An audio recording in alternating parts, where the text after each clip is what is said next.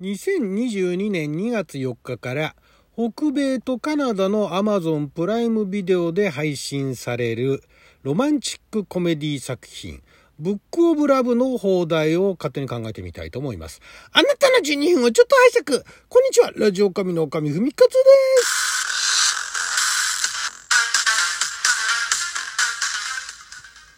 昨日は2022年え1月の14日金曜日6夜は大安でございました。もう15日になっちゃいましたけれども、毎週金曜日は日本公開前の日本で公開するかどうかわからない洋画の放題を勝手に考える洋画の放題を考えますのコーナーをお届けしておりますが、今回は、あまあ、劇場公開はされるのかどうかわかんないんですが、一応映画として制作されて、で、アマゾンプライム、アメリカとカナダのアマゾンプライムが配信権を獲得したというのが先頃ニュースで出ておりました。あこちらがですね、サム・クラフリンさんとベロニカ・エチェイギさんが主演する、えー、監督がですね、メキシコ人のアナリン・カリマヨール監督が監督された。で、脚本はエミー賞、英国アカデミー賞受賞のデビッド・コンティックさん。Veepとかね、あの政治ドラマのあの政治コメディのね、 Veepとかの脚本書かれていた方があ制作したあロマチックコメディ Book of Love ですね。これね、ちょっとあの予告も見ながら、あらすじも見て、えこれね、面白そうだなと思ったんですが、まあどういうお話かというと、まああの、ちょっと神経質なイギリス人の作家、これあの、あれですね、ベロ、えー、サム・クラフリンさんが演じる、え、その神経質な作家が、まあ、新刊小説を出すんだけれども、やっぱりこけてしまうと。なんだけれども、メキシコで、メキシコだけでめちゃくちゃヒットしたっていうね、結果になりまして、で、まあ、じゃあその出版社もね、じゃああのメキシコにプロモーションに行ってこようと、まあ、プロモーションに招待されたんですね。で、えー、行ったところ、実は、その現地のそのメキシコでそのスペイン語翻訳をした方、まあこれがあの、えー、あれですね、そのエチェギさん、ベロニカ・エチェギさん演じるところのマリアさんがですね、スペイン語の翻訳者なんですが、そのこのイギリス人作家の書いた、えー、新刊小説、くっそつまんない小説 を、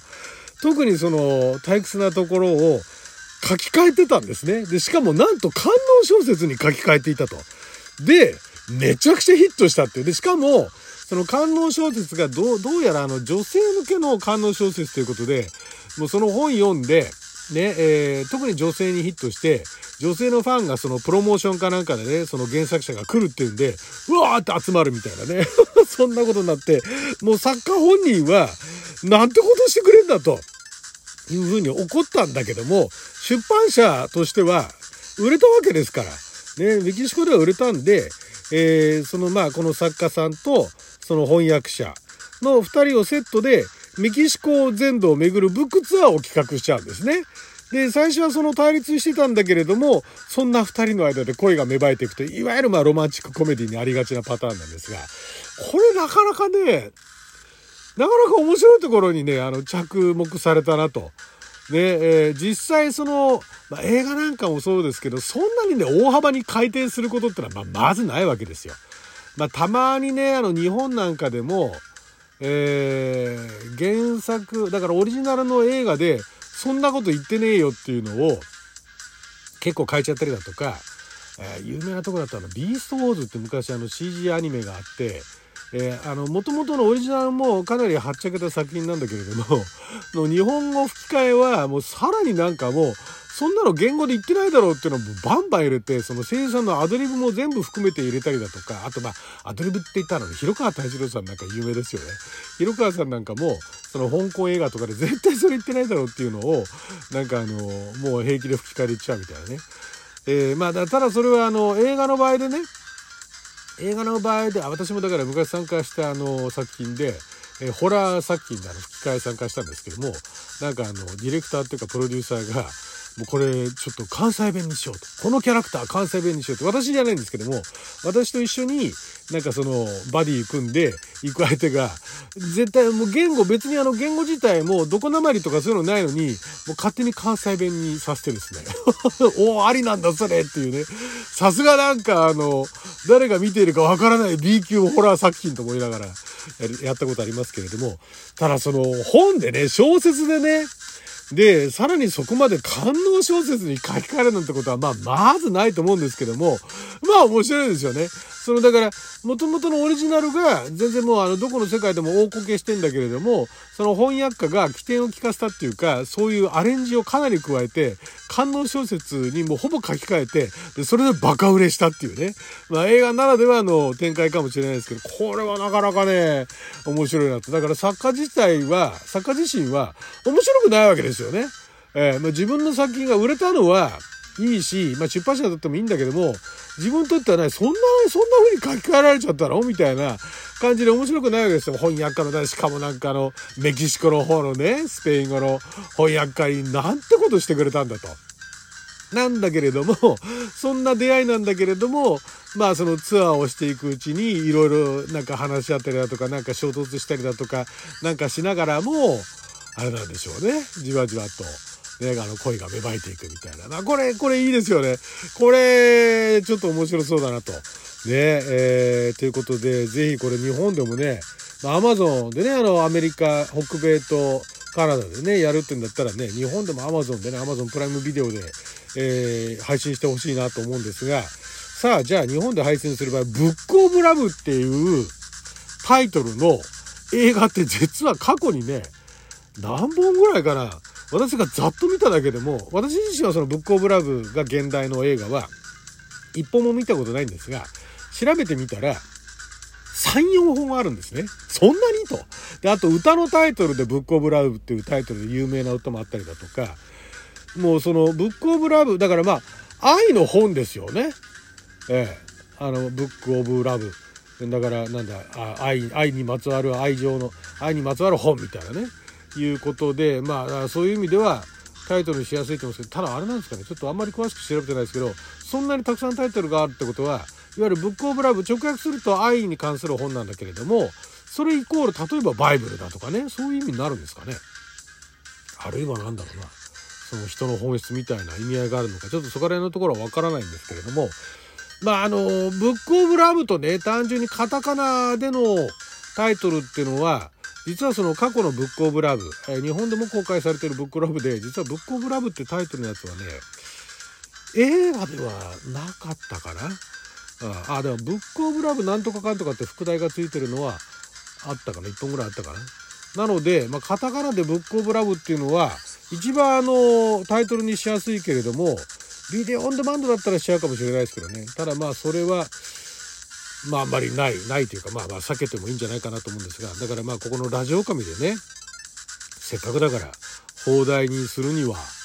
なんだろう、恋する翻訳家みたいなね。もうそのシリーズはいいでしょう、みたいな。恋するシリーズ、恋するなんちゃらかんちゃらっていうあの言ってる放題の現代で、そのあの、恋するっていう風な意味合いでやってる酒なんてほとんどないですからね。私もあの一本恋するリストランテっていう作品のあの、翻訳をやったことありますけれども、現代があれなんだっけな。どこにも、まあ、一応あの、ヨーロッパのレストランがね、あスイスだかなんだかのあの、レストランかなんか舞台になってるんで、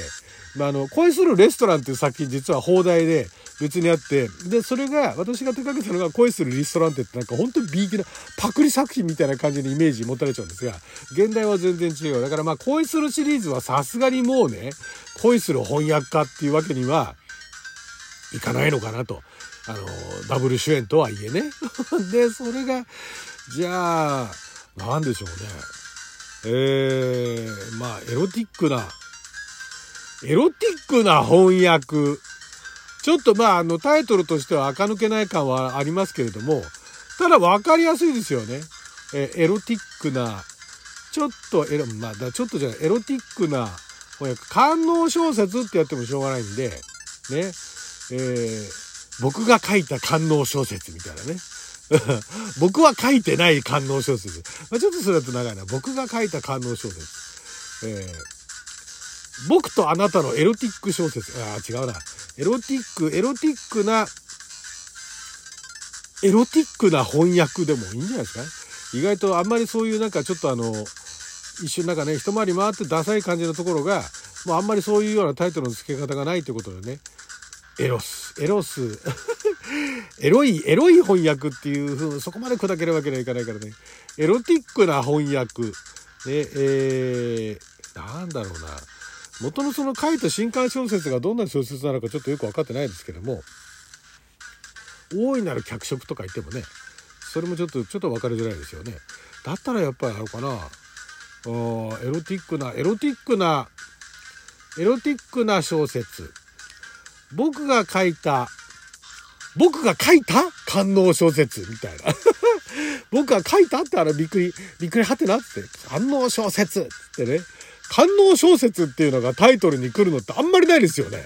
あの、ちょっとあの、アダルト映画は別ですよ。ね、あの、普通にその、もともと、普通のあの、ドラマ映画になってるのに、それの放題が官能小説っていうのはないから、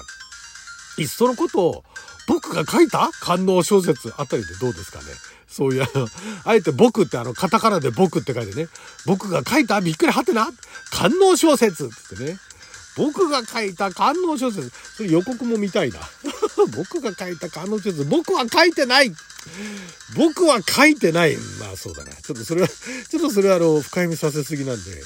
僕が書いた官能小説あたりで、ちょっとそんなダサい系のタイトルでいかがでしょうか。ブックオブラブじゃねえ。じゃあ、カーマスートラかっていう話ですからね。そういう話じゃないですけどもね。はい、ということで12分間の貴重なお時間いただきありがとうございました。それじゃあまた。